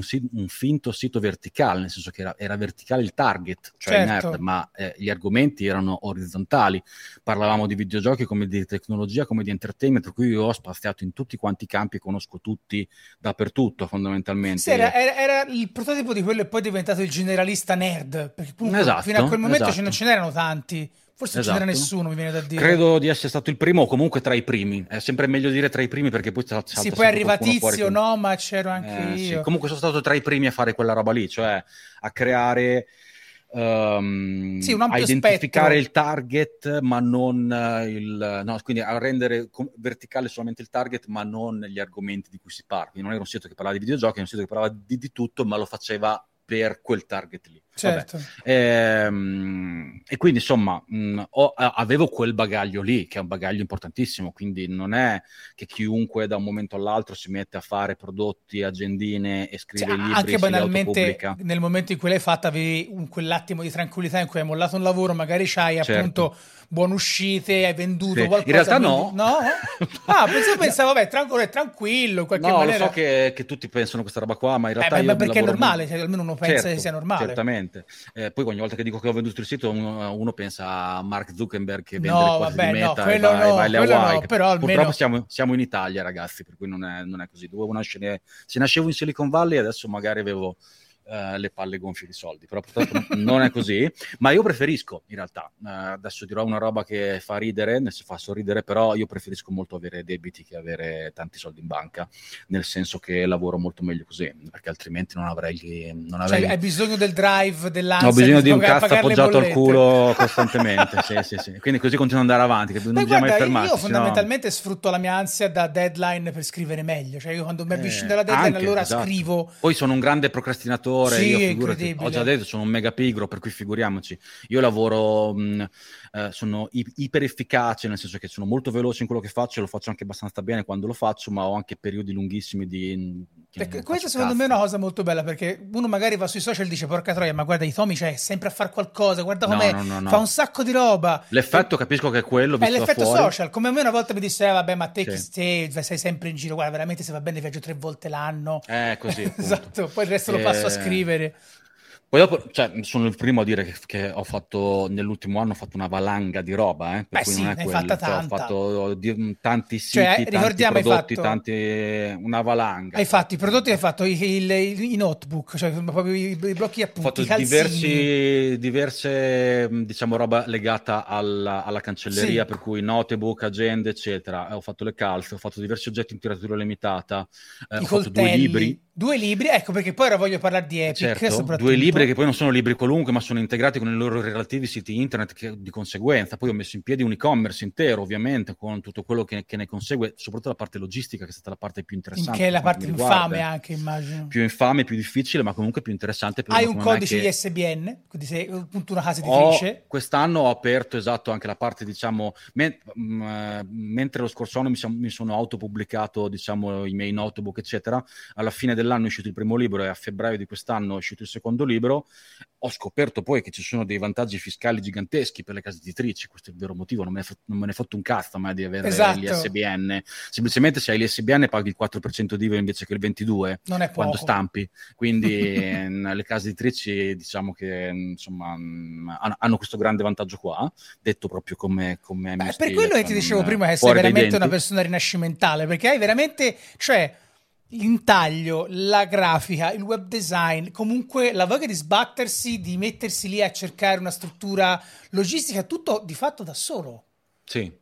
Sì, sì, è sì, tutto completamente tutto... da solo. Adesso sì, prima era, prima era, un grande team che io gestivo, uh, Lega Nerd. Sì, certo. Ovviamente lo gestivo, chi ha lavorato con me lo sa benissimo, lo gestivo mh, da, da, dittatore supremo. No? Eh, che questa è una cosa di cui abbiamo parlato spesso, che alla fine eh, secondo te, e io alla fine col eh, tempo mi rendo così. conto e sono d'accordo, per quanto io sono una persona gentile e cerca sempre il dibattito la discussione, no. purtroppo quando devi prendere decisione devi prendere punto e basta. Sì, no, ho sempre lavorato così io, eh, per cui mh, poi dopo sto sul cazzo a, a, certi come invece altri mi adorano. Dipende da chi ti trovi davanti alla fine. Esatto. Eh? Eh, però sì, que- quello lì è il modo in cui ho fatto io. Però per rispondere a un'altra tua domanda che non mi ricordo se, se, se l'ho letto o se me l'hai già fatta, cioè chiunque può fare sta roba qua. No, cioè, esatto, senso... secondo me no. Nel eh, senso, ma no, è un percorso. Ovviamente no, uh, ma sia per una questione di uh, abilità, sia per una questione di... Um, uh, seguito che, che, devi avere, no? Sì, devi, cioè, cioè tu nel mio fine... caso c'è una combinazione di entrambe le robe nel fatto che avevo l'abilità di farlo e avevo il seguito che poi mi comprassi quella Tu non sei un, tra virgolette, una sorta di case history replicabile, no. secondo me. No, non lo sono per niente, ma eh, sono molto poche le case history davvero Anche secondo me, la gente di, a, me, a me la gente che dice eh, no, eh, il tizio ha fatto questo quelli. e ti insegna come eh, fare... Se eh, no. come i corsi online, quella roba sì, lì. No, cioè, io divento no. matto. Non... Cioè, ogni che esistono è interessante, però tu devi essere bravo a personalizzarla sul, sul tuo, sulle tue... Cioè, tu devi conoscerti. Se tu non ti conosci sei fottuto, capito? Nel senso, sì. tu devi sapere quello che, puoi, che sei in grado di fare, quello che non sei in grado di fare, quello che puoi imparare a fare, quello che non puoi imparare a fare, che sono, molte, sono molto poche cose, tra l'altro in questo momento storico in cui si può imparare praticamente tutto con Google e YouTube. Sì, infatti Qualunque... secondo me la cosa, una cosa che può venire fuori da quello che dici te, da, dalla tua case history, è che si, si, se una persona ha la mentalità giusta, può, anche le condizioni giuste, perché, perché tu non è che sei uscito, Dio, devo trovarmi un lavoro, fammi certo. andare a fare il cassiere all'Esselunga. Sì, uh, sì, sì. Se hai un minimo, o di, di, di, chiamiamolo drive, serenità, quello che è, puoi imparare un sacco di robe. Cioè, tu l'hai imparata nel tempo e adesso le metti a frutto. Sì, però, però io, io, ti ripeto, l'anno scorso, eh, l'anno scorso non a febbraio... Come si, come si faceva un'azienda certo, di questo tipo. Io l'anno scorso a febbraio con la partita IVA che aveva due mesi in cui pensavo inizialmente di, di, di tornare a fare consulenze, grafiche, eccetera, legate al mondo dell'editoria online, che è un mondo che conosco molto bene, eccetera, mi sono ritrovato che ho messo in vendita questo prodotto per, per, per prova, è andato bene, per cui ho detto ok, apro un e-commerce eh, però io non avevo mai fatto mh, non tanto la vendita online, ma quanto tutta la gestione logistica di sta roba qua. Certo. uno pensa che il problema sia fare il prodotto, ma cioè, quello è proprio è l'ultimo dei problemi. No, cioè, quanto è grande il libro, quanto pesa, dove lo metterai quando, vorrai, quando dovrai spedirlo, con chi, lo, con chi, lo, spedisci, come funziona la spedizione, come funzionano i resi, come funzionano, in, in, in, in che percentuale si perdono i pacchi. Cioè, c'è tutto un mondo gigantesco legato a quella roba lì che, che ho imparato durante l'anno semplicemente, eh, ma informandomi online. Cioè, poi a me mi fanno incazzare di brutto quelli che ti chiedono le cose cioè ho sempre quell'idea, non so se probabilmente vale anche per te, vale un po' per tutti i nerd, ehm, quell'idea del perché cazzo non te lo sei cercato su Google prima di venire a chiederlo a me eh, roba, sì. no? Porca eh. troia, ragazzi, avete Google, cioè eh, si tratta di imparare a usare Google e, YouTube. Per il resto puoi trovare qualunque roba, anche perché nel 99% dei casi quando tu chiedi una roba a me, io lo vado a cercare su Google, non è che sono l'enciclopedia de- del mondo. Il grande successo capito? della mia persona come risolvere i problemi in famiglia dei computer era eh, cercare l'errore tu? su Google. Eh, esatto, appunto. Senza eh. non era tanto cioè, difficile. Cioè, è, è, paradossale che il nostro superpotere sia saper usare Google correttamente, capito? Eh, per cui questo, questo te, mm, te, mm, sì, sì, sì, è strano, su, no, no, no, sul famoso pubblico generalista di cui parlavamo prima. Comunque, se non sei uno di quelli, ma sei uno di noi, no? Allora puoi eh, magicamente imparare qu- praticamente qualunque roba online e quindi anche se hai questo problema qua di eh, ok, com- come faccio a vendere cose online? Scoprirai che c'è Shopify, scoprirai che c'è MailChimp, scoprirai che c'è Packlink, scoprirai che nel 2022-2023 viviamo un'epoca clamorosa in cui qualunque servizio che fino a qualche anno fa era un miraggio era, o era relegato a pochissime grandi aziende che spendevano un sacco di soldi, adesso con 50 euro al mese metti in piedi un e-commerce della Madonna che funziona da paura, che ha tutti i sistemi di pagamento, ti, ti, ti interlacci direttamente con, con, con, i più grandi corrieri che ti vengono a fare il ritiro direttamente in studio o a casa, e puoi spedire facilmente, puoi mettere in, in piedi un e-commerce anche da un punto amministrativo finalmente eh, col, grazie alle ultime leggi, bla bla bla, i nuovi codici Ateco eh, implementati, si può aprire facilmente un e-commerce con una ditta individuale ed essere anche tassati il giusto e non eh, una follia, e quindi non ci sono più scuse, però ti devi un attimo informare, ti devi, sbattere, devi, ti devi sbattere. Ti che devi è quello che fa il nerd, sbattere. Esatto, come esatto. dicevamo prima. Cioè, conoscere... Per me è un piacere, per altri è, un, è, una noia. Per me imparare queste cose qua, imparare a farle e provare a farle, poi dopo diciamo il mastering di cui parlavo prima, cioè diventare, come si dice in italiano, molto sì, esperto sì, di una sì, cosa. diventare molto no? esperti. Sì. Secondo, me, so. secondo me, quando non vogliamo imparare qualcosa è perché abbiamo paura di fallire o ci fermiamo ai primi errori. Eh, che è una quello... roba che fanno molti, la maggior parte delle persone, eh. Sì, allora quello lì è un altro, mio, è un altro dei miei cavalli di battaglia, cioè il piacere del fallimento, no? Io predico molto questa cosa qua del Alla fine, prima di fare i primi cosa... oggetti, quanti prototipi hai dovuto fare? Ah certo, ma in generale qualunque progetto che sia piccolo, che sia macro, io ho quasi sempre fallito, non so, cioè, cioè, Ma io c'è questa idea... no, cioè voglio dire, mm, il, il, mm, il, successo è quella piacevole pausa tra un fallimento e l'altro. Io il mio più grande fallimento me lo porto sempre dietro con me, che è Nerdcore. eh, ma, ma, in generale... Cioè, non, è mai, cioè non, è che, non, è che, sta esplodendo, non, non decolla, ormai il settore è un'altra cosa, però è una cosa che è lì e che mi insegna comunque sempre tanto. Come fare streaming. Esatto, non sono decollato, non sono diventato lo streamer. Però ho imparato altre però cose. Ho imparato a fare altre cose. Io prima parlavo della mia avventura come studio di sviluppo, è andata male in generale, anco, sto ancora sto ancora pagando debiti per quello che non sono diventato ricco vendendo siti, sto ancora pagando debiti, però eh, quel periodo lì, che sono stati die- dieci anni fondamentali del, della, della, mia vita, mi ha insegnato um, un'intera industria che è quella dei, dei videogame che è super interessante, ho conosciuto un sacco di persone legate a quel mondo lì, soprattutto nel, nel, negli Stati Uniti, ho viaggiato tantissimo negli Stati Uniti, che all'inizio io viaggiavo pochissimo, la prima volta che sono andato negli Stati Uniti è stato per quello uh, relativamente tardi, per cui eh, insomma lì è iniziato tutto e lo, fa- lo, facevo perché mi serviva per lavoro, ma non mi rendevo conto che stavo imparando in realtà un miliardo di cose certo. che mi certo. sono portato dietro a prescindere dal fatto che poi quella particolare roba lì non sia andata bene bene, co- come quella tante altre. Eh, per cui il fallimento è proprio la base di tutto e mh, mm, fa, mh, mm, fallire poi si, si, tratta semplicemente di provare. Poi il problema grosso esatto, è che esatto, magari una, esatto. chiaramente una roba per andare avanti ha bisogno del feedback degli sì, altri. Sì, magari sì, se fossi partito con i primi notebook ne vendevi due, eh, eh, certo. però anche lì, eh, comunque ribadisco, tu hai un percorso. Eh, fatto normale. percorso. Eh, tu e... devi, devi, continuare a tentare, cioè fuck fear, no? Cioè, fa eh, sì. la paura, non è quello, non, è, non può essere quello a, a, condizionarti, tu devi provare più cose possibili e cercare di capire in, in, cosa sei bravo. Ma infatti vedendo il tuo lavoro con Epic, che è una cosa bellissima, perché non avessi capito, Epic è fondamentalmente questo piccolo coffee table che raccoglie argomenti nerd, geek, tra virgolette, stu- esatto. scritti, impaginati, tutto da te, scr- fatto da te e così via, grazie sia alle tue doti appunto di scrittura, di impaginazione, di grafica e così via. È una roba che mi è piaciuta molto perché se la resta così dici, cazzo, ma perché non ci ho pensato anche a fare una roba così?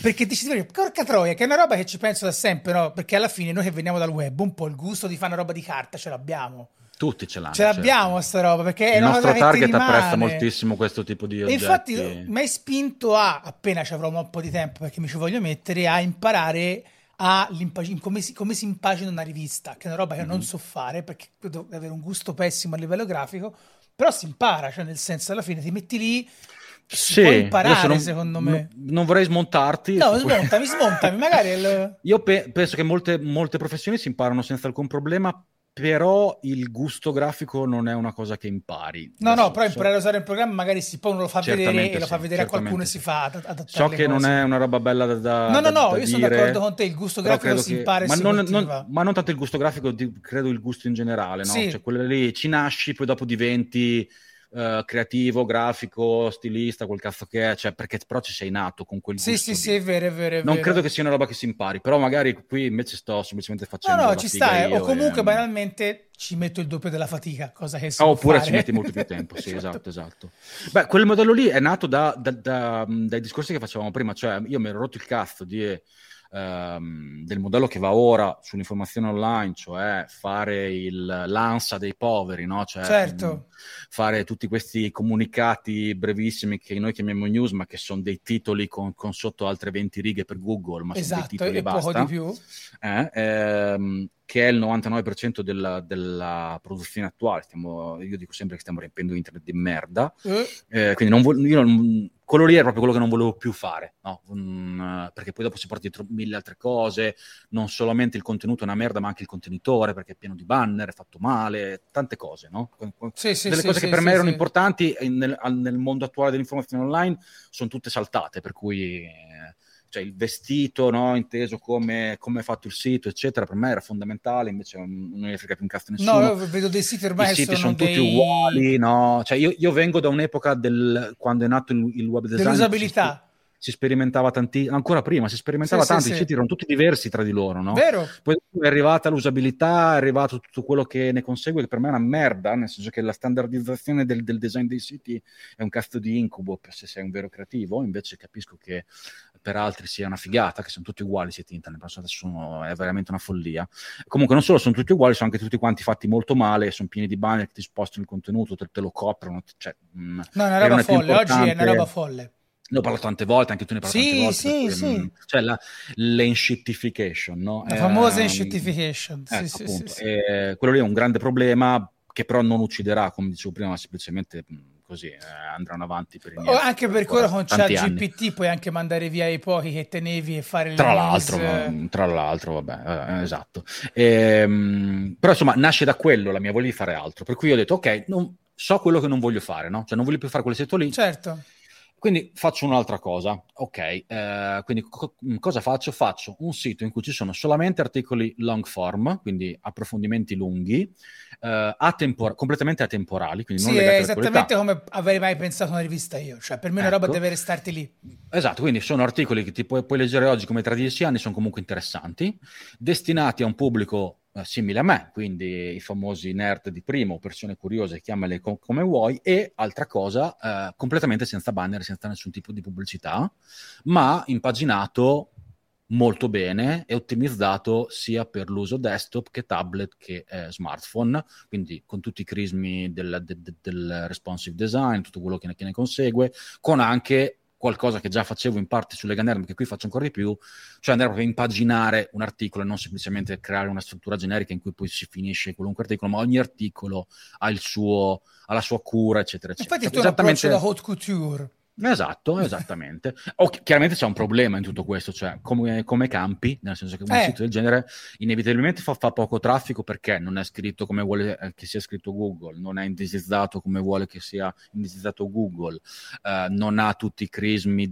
della SEO e delle, tutte, tutta quella, quella, quella, roba lì e in più non ha neanche i bundle per cui il poco traffico che arriva manco lo monetizzi. Eh, per cui io intanto ho, ho, detto, intanto, faccio, intanto lo faccio, poi dopo trovo un modo, trovo un modo di... Ho iniziato a scrivere questi articoli qua, in parte li avevo anche già scritti, a dir la verità. Sì, Alcuni infatti, degli articoli... Insomma... Alcuni degli articoli de, del primo Epic vengono dalle, da un mio vecchissimo blog uh, che era nato ancora prima di Lega Nerd. Però vabbè, uh, li ho messi insieme, li ho rimpaginati per, per bene, poi ho cominciato a ragionare su come fare a monetizzarli. E lì mi ha aiutato um, un vecchio articolo che forse tu conoscerai, sicuramente sai chi è Kevin Kelly di Wired, eccetera. Sì. Lui scrisse questo articolo che si chiamava uh, 1000 uh, True Fans, no? Sì, che è quello che ti fan. servono veramente per andare avanti. Sono Bravissimo, sì, no? Lui disse, micro, ma, già qualche anno fa, in realtà, spiegava, quando stava nascendo la Creator sì, sì, sì, sì, spiegava, guardate che non, cioè, non ve ne fate un cazzo di un, di un milione di Che di poi follower. è vero eh, non vi servono un milione di follower, vi servono mille veri fan che spendano per voi almeno 100 dollari all'anno, lui diceva, quindi 100.000 dollari di fatturato, diciamo, grazie a questa base utenza, che crede davvero in te, che, che insomma, che, che ti segue per un motivo, non semplicemente perché c'hai le, c'hai le tette belle o il culo di fuori, no? Eh, o, o, quello che è, o gli addominali, o, o hai fatto o la pagina... Fai rutti. Esatto, o hai fatto la pagina su Facebook Mi piace il culo, che ha un milione di fan che poi ha cambiato nome e adesso si chiama Culo SRL, no? Cioè, se sei uno che ha un seguito vero, no? Sì, Perché sì, sì, A quel punto lì non te ne fai più un cazzo di tanti follower, non no, ti servono proprio, anzi sono quasi peggio. È anche, è cioè, me ne sono reso conto con, con Substack, comunque ho ecco, pochi vedi? abbonati. Eh. Esatto, però se però tutti perché ti seguirà esatto. se tutte quelle persone esatto. con molta come faccio io su Instagram per esempio no? Eh, insomma quindi tu devi avere quel seguito lì piccolo che però è molto affezionato a te certo. segue quello che fai eccetera eccetera a quel punto lo puoi monetizzare molto facilmente perché hai una conversione altissima tra quello che eh, mostri e quello che poi effettivamente Ma anche perché vedi. è un gioco alla pari, cioè te non è che alle quelle persone le inganni, gli fai esatto. le pubblicità devi essere cazzo, ovviamente devi iper essere onesto, iper trasparente. trasparente. Devi essere l'amico, eh, un po' quello che facevo in Leganera all'inizio, no? Eh, sì, Un'altra sì, delle sì. cose che, che penso di essere stato tra i primi con Lega Nerd era il cambio di eh, tono certo. negli articoli, no? Non era più il... perché c'è stato un periodo bruttissimo in cui i blog scrive... cercavano di scrivere come i giornali, no? Sì, C'era quella roba del... Eh no, se, se, però, se però scrivo una, re... una, recensione un articolo di approfondimento, allora devo mettermi su quello sgabellino e cominciare a parlare in quella maniera là. No. Invece col cazzo, no? E Lega Nerd io facevo proprio il contrario, cioè io parlavo molto terra a terra, come se fosse il tuo amico che, che ti racconta sta roba qua, eh, proprio senza senza peli sulla lingua e con un tono molto colloquiale, parole semplici, bla bla bla bla, bla no? Quindi facevo quello e lo faccio tuttora, l'ho sempre fatto e continuo a farlo e, e credo che funzioni. E l'ho fatto anche in questo libro qua, eh, come, come, lo farò in futuro. Quindi fondamentalmente, eh, se ti crei quella base lì, io me l'ero già creata con Lega Nerd, ce l'avevo già, non, come dicevamo prima, non è una roba che... Eh, chiunque arriva e ce l'ha, è una roba che ti costruisci ne- negli anni. Se però ce l'hai, a quel punto puoi monetizzare quella base lì creando prodotti sensati che possono essere prodotti fisici o anche non fisici, per cui non è che devi per forza impararti come ho fatto io tutta la logistica e la messa no, certo. di un e-commerce, non è quello. Potresti fare un corso come vendere musica o che cazzo ne so. Però nel mio caso invece sono voluto ritornare, anche perché poi io come sempre faccio le cose che piacciono a me sperando che piacciono anche agli altri, eh, non, non no, faccio no, storie di mercato. Quindi io avevo voglia di fare quella, quella, quella roba lì, mi sarebbe piaciuto vedere... Uh, cioè, ri- ritornare al cartaceo da un certo punto di vista, eh, perché so che il mio target, cioè io, eh, apprezza quel tipo di, di, libri lì, che sono, coff- chiamali coffee table book, chiamali un po' come vuoi, quindi sono sì, libri, sì, sì. generalmente sono cartonati, di, stampati di, di alto pregio, con un formato particolare, eh, che sono belli in quanto oggetto e non, e non, semplicemente come libri, non sono romanzi, insomma. no, no, no, sono tanto contenuto fotografico. Ogni no? tanto. Esatto. Eh, una delle mie ispirazioni è stata um, I 15, che è una vecchissima enciclopedia, non so se... Sì, me la ricordo, me la ricordo. Ti ricordi vagamente quelli? Sì. Avevano ogni libro un colore differente. Sì, sì, sì, lì, in quel caso lì, ogni libro aveva un argomento differente, che non è il mio caso. Io invece spazio sempre su tutto quanto, esattamente come facevo con Lega Nerd. Però eh, il bello dei 15 era che erano libri che tu aprivi a caso, letteralmente aprivi il libro a caso e incappavi in un paio, un paio, di facciate che spiegavano qualcosa di interessante. E Epic è esattamente quello lì. Sono nel, nel primo volume, ovviamente è una collana Epic, per cui è uscito il primo e adesso in preordine il secondo, perché conosco i miei polli, quindi so benissimo che se ti vendo il primo poi sei fottuto, ti venderò tutti gli altri, eh, ma anche perché ovviamente chiaramente è un progetto che voglio portare avanti. Eh, se lo apri a caso, eh, incappi in un articolo che dura 2, 3, 4, otto facciate al massimo, che ti racconta qualcosa, che, può, che, è genericamente qualcosa di interessante, ma si spazia veramente da eh, la nascita di Adidas a um, come è nato Dungeons and Dragons, a una macchina da scrivere degli anni 60, a la particolarità di una macchina Polaroid degli anni 70, eccetera. È una cosa molto bella, secondo me, che ti permette di fare il cartaceo rispetto al web, rispetto diciamo alla content uh, mm. economy, perché è un problema grosso che ho anche io cioè io, per esempio, quando voglio parlarti di, appunto, boh, l'altro giorno ho visto una tomba etrusca. Cazzo, voglio sì. fare un reel su questa tomba etrusca.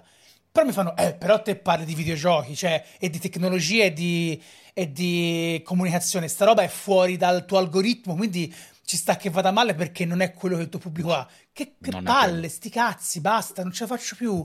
Cioè, a parte che non è vero proprio. Cioè, a parte, non è, parte non è, detto che sia vero, però è vero però che tanta gente per aver successo sui social ora tipo fa quella roba con tutte le immagini più o meno con lo stesso Ma questo tono. è il male dei, dei corsi di internet. Tu, tutto deve essere sempre uguale. questo qualcuno ha fatto un corso anni fa in cui spiegava sta roba guarda, qua, che effettivamente se ti, cre- se ti crei cose. una verticalità e parli sempre solo di un argomento è meglio È una cosa io soffro tantissimo. E quindi adesso tutti fanno quella roba lì e basta. Cioè se parli di videogiochi parli solo di videogiochi. No, eh... che cazzo. Io nel mio profilo voglio parlare anche un giorno, voglio parlare appunto di come è fatta una per scarpa. Per certi ambiti è giusto. Sì, per senso, carità, se fai solo quello ma in quello in cui facciamo noi è proprio sbagliato, è, è, quello che spiegavo prima, cioè è il target che è verticale, non uh, il tuo il Sì, tuo è il tuo no? linguaggio che deve essere il, il target, tuo, il tuo, fondamentalmente. Il tuo, il tuo modo di comunicare, le persone a cui, a cui comunichi sono genericamente persone sì, sì, curiose, bla bla bla bla bla, però cioè, puoi parlare de, de, della tomba etrusca, come, de, de, come si fa un bonsai, come, fanta, come funziona il fantacalcio, cioè se, se il tuo target sono persone interessate a curiosità, tu puoi parlare di qualunque curiosità almeno io faccio quello, ho sempre fatto quello lì. Eh, per cui Epic è quello lì. Eh, e quindi fondamentalmente l'ho fatto prima su, sul web. Quindi prima ho creato il sito internet e poi dopo, mentre facevo il sito internet, ho capito che avrei potuto invece creare e vendere un libro che avesse quegli stessi contenuti in forma reimpaginata per il libro, chiaramente, certo. con il prestigio che ti dà, il prestigio, il, come si dice, il, insomma, mh, comunque è un libro di pregio, non è, come dire, una roba stampata alla cazzo, no, anzi il, il, il, il, vestito è, è, quasi più importante del contenuto, no? Cioè il contenitore è quasi più importante del contenuto, in quel caso lì, perché tu, tu cerchi l'oggetto, cerchi sì, sono libri di un certo di quella roba lì no? Eh, quindi quando ho capito questa roba qua ho detto cazzo stai a vedere che potrei fare questa roba qua. Eh, ovviamente eh, non è facile perché comunque non co- cioè, costa poco stampare un libro in generale ma non costa poco se è la prima cosa che fai e se parti da zero. Quindi lì ho, ho aperto un pre-order quindi io a maggio dell'anno scorso mh, mm, non avevo niente in mano non, avevo to, i tre quarti degli articoli online ho semplicemente detto farò anche un libro Uh, questi sono i mock-up di, di, come verrà più o meno. Se volete, lo potete preordinare, così io uh, avrò i soldi per bene. stamparlo. Esatto, tutto qua. Quindi anche questa è un'altra possibilità che, che, che, che ti dà internet oggi, che è, cioè, è, impensabile. Era impensabile fino a vent'anni fa, no? no cioè, io, io, io qual- praticamente quasi tutti i prodotti che poi metto in produzione li vendo prima di averli fatti, cioè io faccio dei mock-up che sono delle, del, delle rese grafiche di, di, come verrà più o meno il prodotto, così ti mostro più o meno come verrà, sempre, sempre con quelle scrittine piccoline, è una resa grave, il prodotto finale sì, sì, sì, sì, chiaro. che poi quasi mai lo è in realtà, eh, cioè è diverso. Dico. E, e poi dopo io faccio prevendite e, mm, e, quindi quando poi devo stampare so quanti ne devo stampare, ho, ho in tasca i soldi per stamparli e ci guadagno anche. Cioè, mi sembra veramente... Eh, da un punto di vista business un sogno. Un, che ti sei fatto il tuo Kickstarter di fatto. Esatto, ma sai in quanto mi hai detto, ma perché non fai Kickstarter? Io, io, rispondo, perché dovrei dare una percentuale a Kickstarter su un lavoro che faccio io, cioè portare gente? Perché Kickstarter non ti porta, non ti porta mica gente. No, ragazzi. no, anzi è una... Cioè, è Kickstarter è una tosto. piattaforma Kickstarter è una piattaforma che serve a incassare, basta. Se tu hai un e-commerce con Shopify, con quello che è, puoi incassare i soldi, cioè non ti serve. Sì, serve in teoria, a, a, sì, a, soprattutto al. Ma no, perché non dà nemmeno garanzie Kickstarter. Quindi la porti te la gente a Kickstarter. È semplicemente una piattaforma. Sì, cioè, sì, fosse una piattaforma in cui organicamente tu eh, eh, guadagni vendite, come può essere Etsy da un certo punto di vista, se vuoi un, un parallelo per quelli che come me fanno robe un po' crafting, eccetera. Etsy magari è, un, è una piattaforma in cui se metti lì un portafoglio in pelle, eh, trovi gente che effettivamente cercava un portafoglio in pelle, quindi viene a comprarti il tuo portafoglio in pelle. Però se tu fai un progetto editoriale eh, come il mio e lo metti su, su eh, Kickstarter insieme a, a 10.000 altri progetti simili, non ti aspettare che la gente venga a farti il funding perché ti ha trovato sull'home page di Kickstarter, perché col, col cazzo, eh, cioè sul tuo listing di, di eh, Kickstarter la gente gliela devi portare te quindi se io lo devo cioè, portare l'amore lì, di lavoro sì che devi fare per Kickstarter il 95% della gente che poi arriverà lì e forse verrà convertita in gente che poi effettivamente paga gliela porti te no no assolutamente social, eh. e quindi se la devo portare lì che cazzo la porto sul mio sito così non devo dare la stecca a Kickstarter ah, considerando no? poi appunto, appunto come ah. te lavori molto sulla tua nicchia sul esatto, tuo seguito cioè, perché deve essere roba mia no? eh, vabbè questo era per cui fondamentalmente è nato di conseguenza il libro e, e mi ha permesso di monetizzare dare quei contenuti che prima scrivevo, cioè che nel, nel, primo to. Ho iniziato a farlo a febbraio e ho aperto il pre-order di cui parlavo prima a maggio dell'anno scorso, per cui in tre mesi ho messo in piedi eh, il sito, il progetto, ho scritto gli articoli, li ho fatti vedere, ho cominciato a condividerli, ho cominciato a indicizzarli ovviamente, eccetera, eccetera, poi ho aperto il pre-order, il pre-order è andato molto bene, e mi ha permesso di campare per il resto dell'anno, prima cosa perché io comunque qua pago un affitto, cioè non è che campo eh, aria, insomma, ovviamente. lo studio che, una, eh, che, è un, veramente un sogno ehm, bagnato, il tuo studio ecco, dire, avrà eh, una... Tanto, per cui ovviamente devo, devo, pagarlo, così come insomma non è che abito sotto un ponte, insomma, devo campare, no? Eh, quindi mi sono potuto permettere di andare avanti durante l'anno, fare altri prodotti, eccetera, eccetera. Mi è venuta anche un'altra idea di un altro libro che è completamente differente, che è Nerdvana, che, fa, è, che è anche un tuo vecchio nome storico, Nerdvana. Sì, è, è, uno dei nomi storici che uso da sempre, li ho usati per, ci ho fatto podcast. Mi ricordo.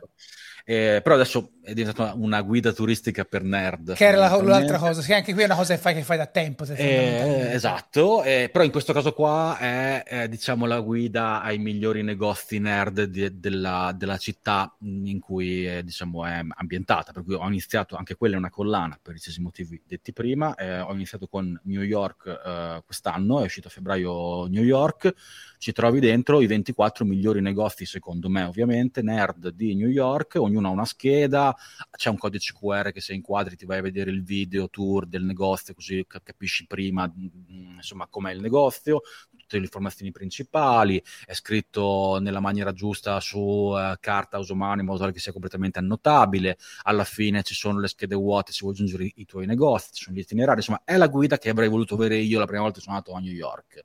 Eh, anche qui stesso discorso, faccio le cose per me sperando che mi piacciono anche certo. gli altri. E anche quello è andato bene, ho iniziato, anche lì il pre-order è partito a novembre e le consegne erano a febbraio, quindi eh, cioè, mesi prima l'ho venduto.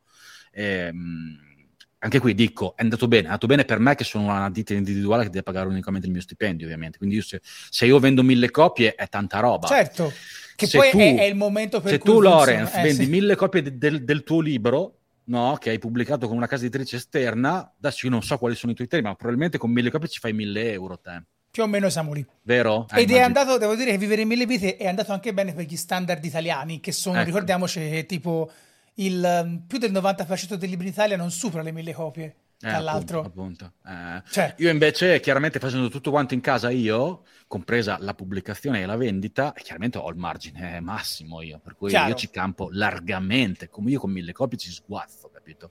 Eh sì, eh, perché per comunque hai tutto il, alla fine è tutta roba che torna a te. Io stampo e vendo, quindi io so esattamente quanto, quanto costa stampare quel tipo di libro, quindi so anche i margini delle, delle case editrici e so quanto fa ridere che ti diano solamente un euro a te, Lorenzo. Comunque no, per fortuna un po' di più perché... Cioè... Un euro e mezzo. Sì, no, vabbè, non mi ricordo onestamente quant'era, però... Vabbè, quello che è. E, sì, sì, sì, sì. Ehm, e quindi io lì invece mi, mi, prendo tutto, quindi prendendomi tutto io ci campo alla grande. E chiaro hai... se avessi 10 dipendenti no. No, chiaro, insomma. no, non potresti farlo. Ma per quello è lo stesso motivo per cui oggi il creator che ti parla di boh, videogiochi mm. campa molto meglio del sito che ti parla di videogiochi perché eh no, appunto que- con gli stessi esatto. 3.000 euro 4.000 euro eh. che ci fai da sponsorizzazione esattamente, to, esattamente. che, facciamo che fatti 3.000 euro di banner o di sponsorizzazione quando è una persona sola a camparci magari due se, se proprio fai il duo di di creator, sì, sì, eh, sì. tutti soldi e ti rientrano dentro. Sono tanti soldi. È chiaro, invece, com- com- come dicevamo all'inizio del podcast, in cui, in cui appunto parlavamo dei siti eh, di cui... No, 3.000 mm, euro un sito non ci paghi nemmeno l'affitto dell'ufficio. Cioè, queste sono strutture che hanno decine di dipendenti. Cioè, ma perché non ci puoi stare dietro? Ma questo hanno bisogno me... di milioni di fatturato, punto. Eh, ma anche che... perché oggi la gente vuole tutto. Cioè, te devi parlare di tutto. Eh, tra l'altro, esatto. Quindi... Ma in realtà la gente vuole tutto? O siamo o noi la gente secondo me crede di no, secondo me la gente crede di volere tutto. eh, e, tu, e, cioè, i siti vogliono più gente possibile, ovviamente vogliono eh, raccattare più gente possibile. Capito? Invece in realtà quello che eh, si può imparare dagli ultimi anni è appunto cioè, l'evoluzione in atto verso la creator economy è proprio il contrario. Beh, ma infatti ne parlavo settimana scorsa quando tante dicevano... piccole strutture, non poche grandi no, strutture. No, infatti, c'è Game Division eh che ora ecco. ha ridotto tantissimo l'organico, ho mandato via un sacco di news e un sacco di gente e attiene poca sì. gente ben pagata. E uno nelle discussioni okay. diceva, eh, però così che non, poca gente parla di tutto. E magari quello parla, deve parlare di, di, di, di videogiochi di guida, poi anche di RPG. Mm. Ma che ne sai? Magari concentreranno, che... a parte il fatto che comunque i siti che parli di tutto poi tutto non parlano, perché eh, il mobile non se lo caga nessuno, l'indie non se lo caga nessuno perché fa tre click. Quindi comunque i siti che ascoltiamo non parlano gli, di tutto. Gli sport non, non ne parlano Gli sport ne parlano pochi siti specializzati di eh. sport. Sì, sì, sì, sì, ne parlano pochi. Quindi già i siti non parlano di tutto, magari riescono a parlare di poche cose fatte bene. Magari ne parlano bene. eh, esempio, nel senso, sarebbe... boh, cioè anche la gente so, secondo me deve... Io, io ho detto che anche un po' il pubblico dovrebbe avere un consumo consapevole, no? Sì, però cioè, quella è, è molto un... difficile. È, è, un'utopia quella lì. Non... Perché Anche la gente noi... vuole la news gratis e il, noi, e, no, le, esatto. le, fragole tutto l'anno. Noi pretendiamo che, eh, visto che creiamo un contenuto, ci sia data la massima attenzione quando poi qualcuno ne usufruisce. No, no, no cioè, siamo degli egomaniaci maledetti. Ma figuriamo, di che parliamo? Cioè, io per primo cazzeggio tutto il giorno e non do la, la giusta attenzione no, zero, a certi contenuti. Anch'io, quindi figurati, perché mai dovrei pretenderlo dai miei... Eh, cioè io, io, sono assolutamente consapevole che eh, il mio business è basato non tanto sulla... Mh, sulla qualità del contenuto che comunque c'è. Adesso no, voglio, c'è, non voglio, voglio, spararmi in un piede da solo. Esatto, però, magari evitiamo. però, però sono consapevole del fatto che molti di quelli che comprano i miei libri, i miei prodotti, in realtà non è che li comprano perché vogliono leggere il libro, probabilmente li comprano anche semplicemente perché gli piace l'oggetto, se lo tengono in casa. Sì, o perché vogliono supportarti in quanto Capito? persona. Nel senso che io non, io non ho la pretesa di, cioè, di, pensare o la stabilità di pensare che eh, i 1500 che hanno comprato i miei libri li hanno letti tutti dall'inizio alla fine e apprezzano il contenuto, eccetera. Moltissimi semplicemente hanno apprezzato o l'operazione o l'oggetto sé, eccetera, se lo sono portato a casa, oppure semplicemente sono miei follower da, da tanti anni volevano supportarmi in un momento particolare sta, della eh? mia carriera in cui ci stavo sta. cambiando. Cioè, non sono così.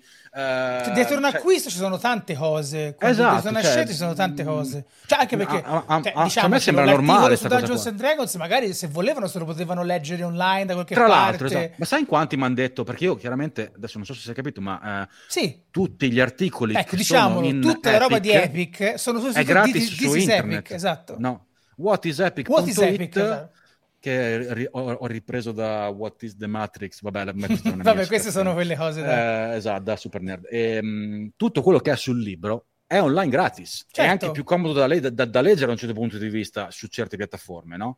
Quindi uno, uno, potrebbe dire, ma perché mai dovrei comprarmi il libro quando c'è già il contenuto online? Ma perché tu vuoi il libro. Sai in quanti mi hanno detto, no, guarda, non, volutamente non, non leggo l'articolo online, anche se so che c'è, perché aspetto di leggerlo sul libro, che ha tutto un altro tipo di esperienza, ha le foto stampate bene, più grandi, e tenere in mano un libro è un'altra cosa rispetto a leggere su un tablet o su uno, un iPhone un articolo che magari è anche lungo, uh, quindi ha un, un, altro tipo di esperienza, quindi tantissimi invece hanno fatto il contrario di quello che dicevo prima, cioè invece no, aspettavano proprio il libro, volevano quell'oggetto lì perché apprezzano quel tipo di lettura lì, eccetera.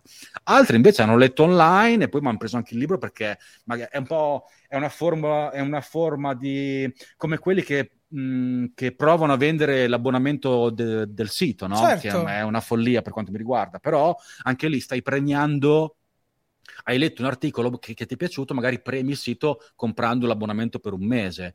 Ma se quello stesso sito avesse venduto magari degli oggetti o delle cose che potenzialmente interessanti, cazzo, magari quella conversione lì invece che farti 2 euro al mese ne, ne incassavi 40 perché vendevi un libro o 100 perché vendevi Che poi è quello che fa anche il post. Eh, il post è, è uno dei pochissimi che fa bene quella roba lì ma anche loro secondo me non sono un ehm, caso ripetibile facilmente, proprio perché no, sono una roba que- loro. Appunto, appunto, per cui io... Cioè, badare... Allora, il post è uno dei pochi che mh, ha capito fin da subito uh, la piaga delle news, no? Sì, sì, uh, sì stato uno dei primissimi a dividere no, le pillole del post, no? quella roba lì ce le ha proprio relegate in un'altra sezione, come dire, ci tocca pubblicare sta merda, però lo facciamo a modo nostro, per bene, gli diamo un altro nome, eh, le chiamiamo pillole, cioè specifichiamo per bene che non sono approfondimenti a, alla post, ma sono semplicemente news brevi e bla bla bla bla bla bla. E poi è stato molto bravo a...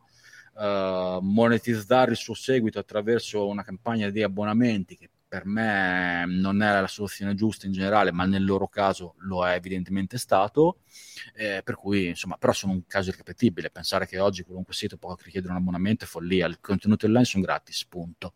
Una volta che abbiamo insegnato questo al pubblico negli scorsi 20 anni, che sì, online sono speranza. gratis, non, non, si torna più indietro, no? una, una, volta che sei abituato ad avere una cosa gratis è molto difficile convincerti che invece mh, dovresti pagarla e quindi bisogna differenziare e cominciare a vendere altre cose semplicemente, punto. Non, non, non necessariamente cambiare lavoro, semplicemente mh, mm, monetizzare in maniera differente, come ho fatto io e come fanno tanti altri.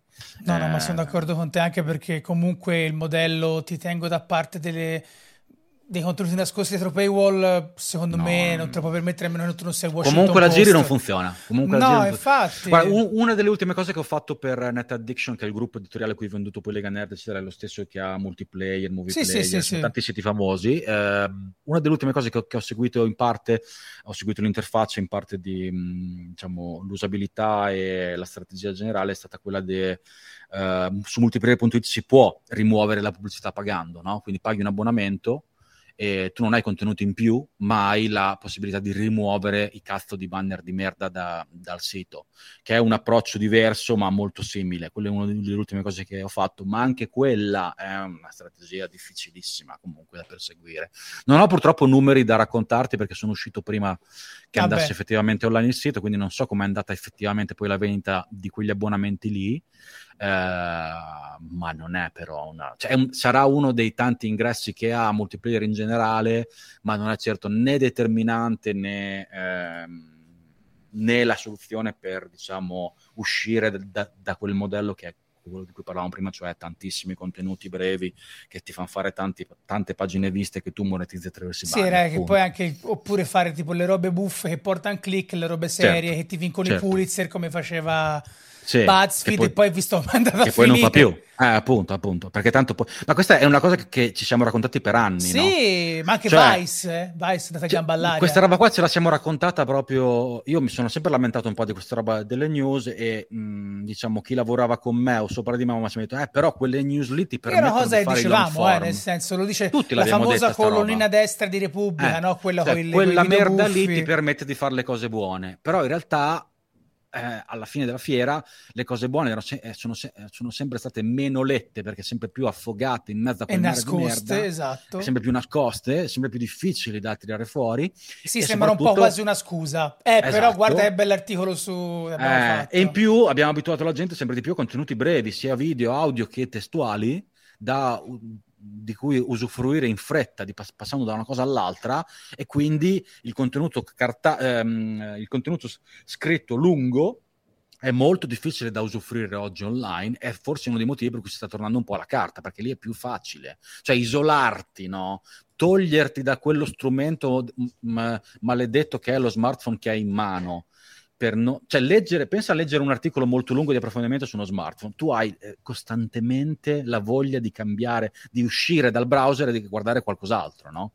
Invece prendere in mano un libro e leggere un articolo che dura sei facciate, cazzo, cioè che è niente, cioè vuol dire veramente dieci minuti del tuo tempo, è più facile da questo punto di vista. Siamo, siamo talmente stati abituati a usufruire di contenuti brevi, veloci, istantaneamente differenti, che eh, paradossalmente un, un modo facile per uscire da da quel tunnel lì e prendere in mano un cazzo di libro, cioè che sì. è incredibile, però è così. Eh, mi, mica, ripeto, mica per leggerti un romanzo eh, di no, no, 500 no, pagine, ma per leggerti sei facciate di articolo su Epic o sugli altri libri simili che sono usciti negli ultimi anni, cioè veramente, per, cioè, per, per dare la... la mh, mm, eh, eh, richiedere la tua attenzione per 15 minuti di seguito, difficilissimo per moltissimi. Mamma mia, considerando, considerando che normalmente ormai la, la, la, l'attenzione sono circa 8, 8 secondi, 9 secondi. Sì, sì, è roba di secondi, sì, sì, sì, sì. 3 secondi. Sì, eh, veramente.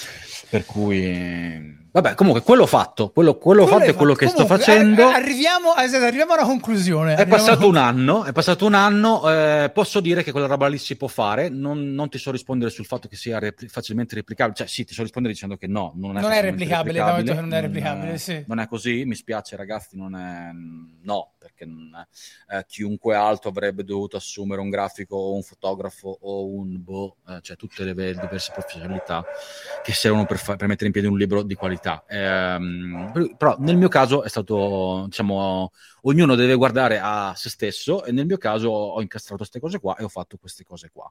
Ehm, per adesso sono contento, usciranno più o meno, continuerò a far uscire un paio di libri all'anno, più diversi oggetti in tiratura limitata che faccio per mio, per mio piacere personale, cioè, da quello ho un guadagno minimo ovviamente, però è una roba che comunque mi dà visibilità, mi, mi piace raccontare il making of di queste cose sui miei social, tutto, lo, tutto quello che viene chiamato lo storytelling, no? Io Beh, chiaro, è, è anche bene. importantissimo lo storytelling Fond- del prodotto. Fondamentale, fondamentale, perché la famosa nicchia a cui ti rivolgi, di cui parlavamo prima, c'è i famosi mille true fan, di cui parlavamo prima, non è che basta averli, cioè bisogna, bisogna, coltivarli perché cambiano di continuo, in realtà qualcuno li perdi e si spera tanti ne guadagni. E per, e per, e per eh, mantenere il più possibile, guadagnare il più possibile di quel target lì, devi crescere organicamente, quindi non con sponsorizzate, generiche che ti no, fanno devo arrivare... proprio cercare, deve essere No, no, no, deve essere la vuole. gente giusta, la gente... Guarda, io, ti, io ti, l'unica sponsorizzata che faccio su Instagram è, te pensa, io non pubblicizzo i miei libri, i miei prodotti su Instagram perché non è il modo di farlo,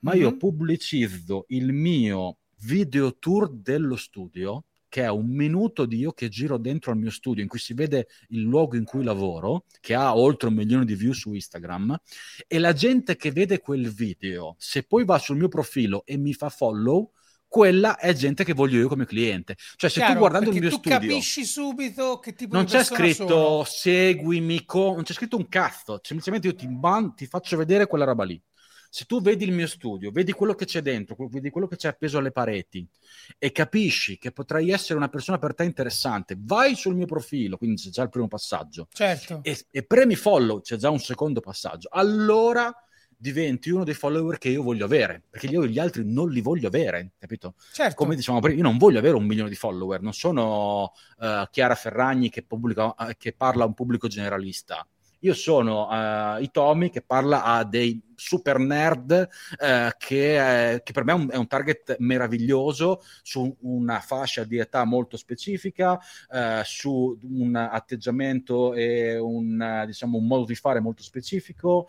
su una um, curiosità molto specifica, eccetera, eccetera. Quindi io voglio parlare con la gente lì. Se tramite quella sponsorizzata che è l'unica che faccio, arrivi al mio profilo e mi fai follow, allora diventi uno dei follower che io voglio avere e poi quei 20-30 mila che ho tra YouTube, 40 mila che ho, non so quanti sono in totale, mm-hmm. eh, tra YouTube, Facebook, Instagram, eccetera, poi provo a convertirli e come certo. li converto Uh, cioè convertire vuol dire per chi ci segue semplicemente sì, sì, eh, comunicare per poi convertirli colore, in vendite. Esatto, no, tipo uh, No, non voglio convertirli in... non sei ancora... Eh. Potrebbe essere il prossimo passo, una setta, chi lo sa, potrebbe essere una soluzione.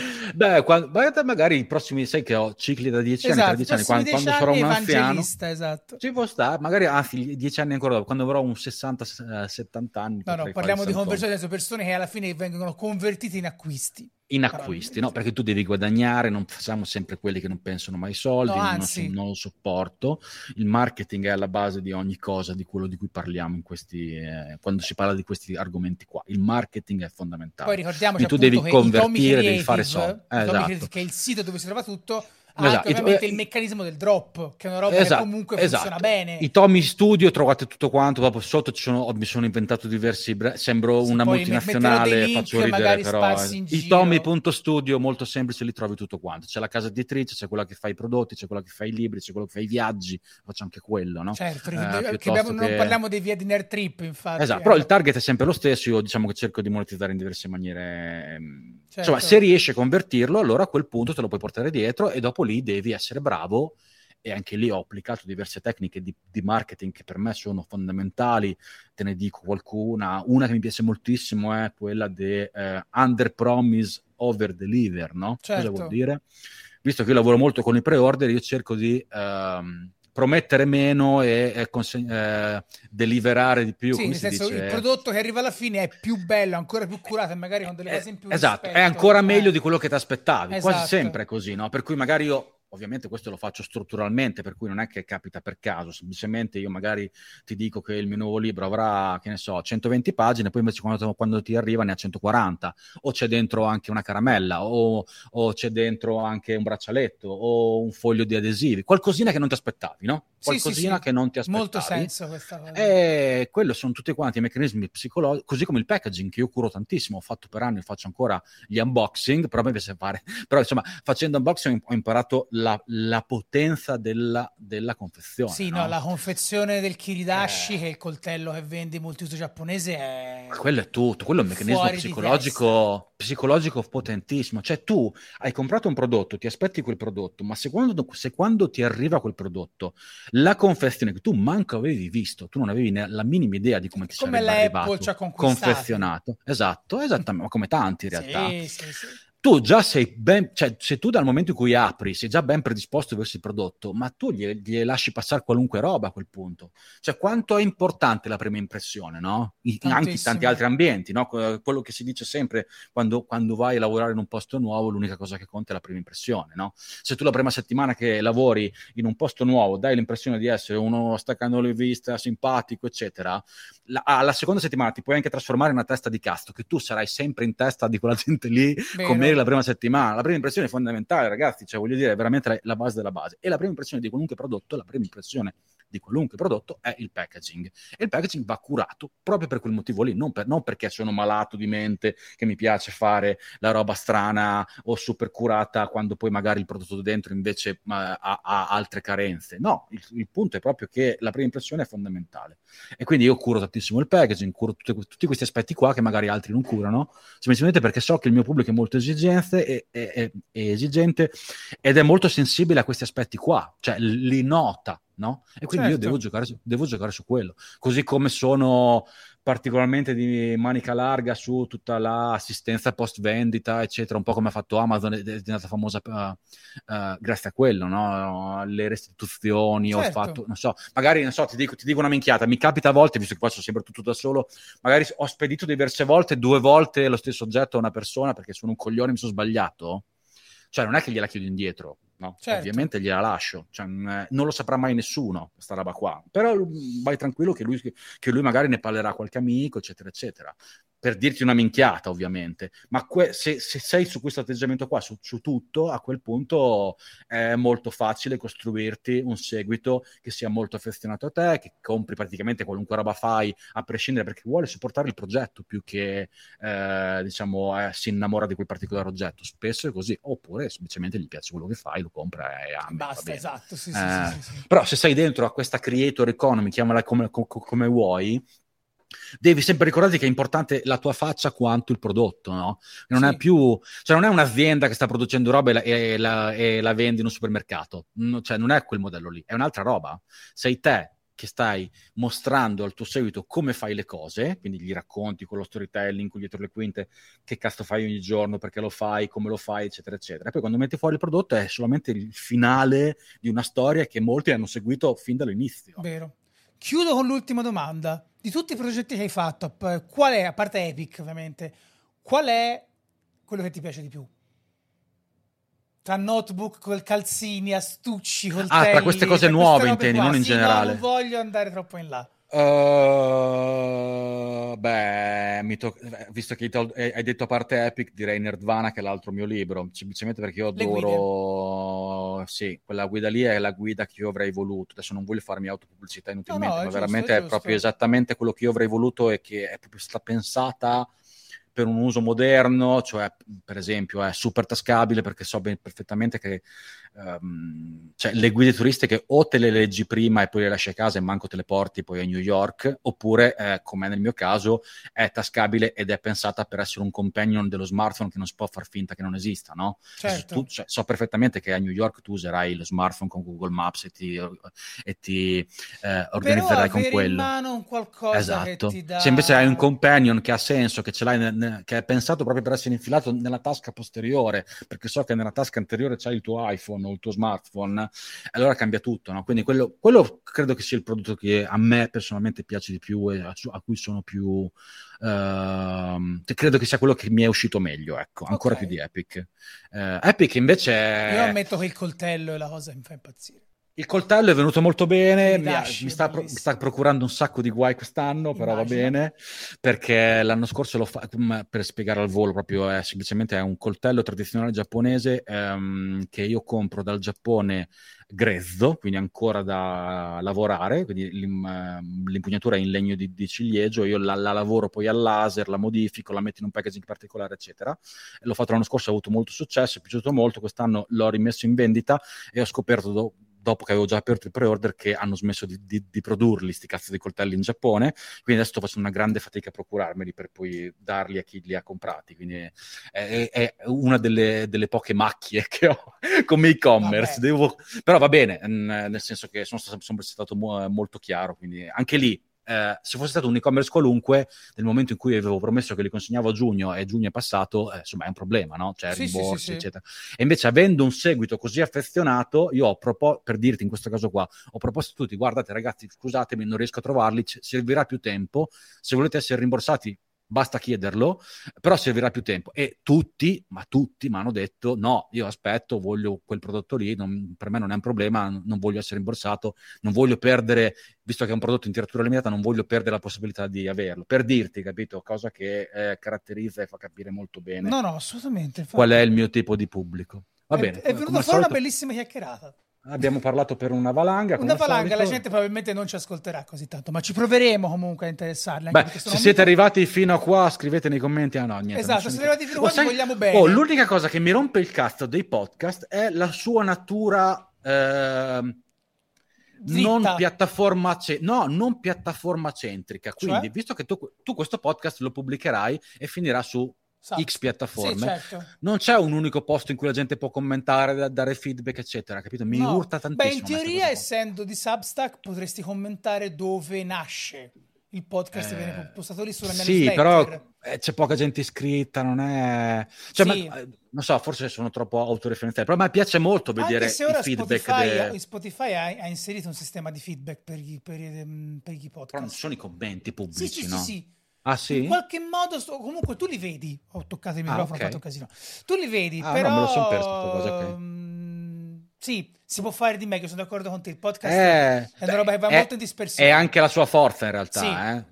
Sì, eh, sì, il fatto di essere non, cioè, è piattaforma agnostico e non centrico. Però vabbè, niente, scusate, ho, di, ho divagato come al solito. No, Se no, arrivate fino a qua, scrivete tutti nei, nei, commenti Lorenzo Puppa. esatto, assolutamente. Oppure siete arrivati fino qua, vuol dire che siete pronti a comprare, secondo me, un qualcosa su Itomi Creative. E tra l'altro, tra un po' farò anche un piccolo unboxing perché lo, Dai, visto, eh. visto, che siamo persone che lavorano in chiaro, eh, Molto bene. questo nasce anche perché insomma Antonio mi ha dato dei gadget. Comunque mi ha dato appunto Epic, adesso poi ne parlerò perché è una cosa veramente molto figa. Molto bene. Antonio, grazie mille e niente, grazie, grazie per aver inaugurato questa bellissima rubrica. Dai, vai avanti, eh?